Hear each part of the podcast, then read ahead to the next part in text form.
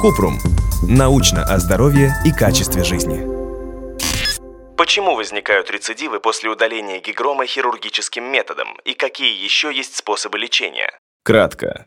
Гигрома – шишка в области сухожилия или сустава, чаще запястья либо кисти, заполненная желеобразной жидкостью. Причина появления неизвестна. Лечится с помощью удаления жидкости иглой, аспирации, а наиболее эффективным методом считается операция. Гигромы могут появляться снова после любого метода лечения, но часто оно не требуется. В половине случаев со временем гигрома рассасывается сама.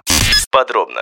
Гигрома – доброкачественное новообразование, которое чаще всего появляется вдоль сухожилий или суставов запястья либо кисти. Также могут возникать на лодыжках и ступнях. Обычно выглядит как шарик под кожей, заполненный желеобразной жидкостью. Могут быть размером от нескольких миллиметров до нескольких сантиметров. Если они сдавливают близлежащий нерв, это вызывает боль. Их расположение иногда может мешать движениям в суставах.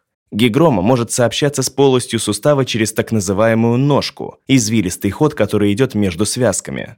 Что вызывает образование гигромы, непонятно, но предполагается, что нагрузка на сустав может играть определенную роль. Факторы риска образования гигром. Пол и возраст. Чаще всего возникают у женщин в возрасте 20-40 лет.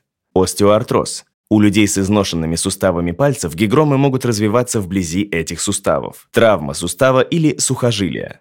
Симптомы. Наличие образования в области сустава. Боль, которая может отдавать в руку или ногу. Боль при физической нагрузке на сустав или при прощупывании новообразования.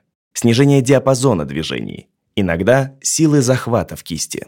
Иногда гигрома не вызывает боли и нарушения функции сустава, а беспокоит как эстетическая проблема. В 50% случаев гигромы спонтанно рассасываются в течение нескольких лет. Варианты лечения. Аспирация содержимого гигромы с помощью иглы. Иногда дополнительно вводят в полость глюкокортикостероиды, но нет данных, что это снижает риск рецидива. Хирургическое удаление проводится, если гигрома вызывает выраженные симптомы и мешает человеку. Операции проводят открытым способом или с помощью артроскопии, с применением эндоскопа, с камерой и проведением небольших разрезов, через которые вводятся инструменты. У операции могут быть осложнения, например, инфекция, неврома, утолщение оболочки нерва, килоид, разрастание рубцовой ткани. Есть риск повреждения нервов или сухожилий во время операции. Операцию, как правило, не проводят, если нет симптомов, которые мешают функции сустава или снижают качество жизни. Поскольку активные движения в суставе могут привести к увеличению гигромы, иногда рекомендуется ношение шины для ограничения подвижности сустава.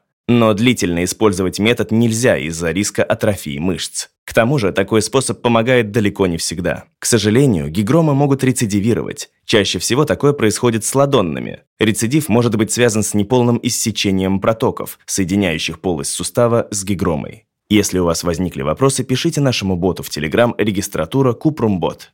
Ссылки на источники в описании подкаста. Подписывайтесь на подкаст Купрум. Ставьте звездочки, оставляйте комментарии и заглядывайте на наш сайт Купрум.медиа. Еще больше проверенной медицины в нашем подкасте «Без шапки».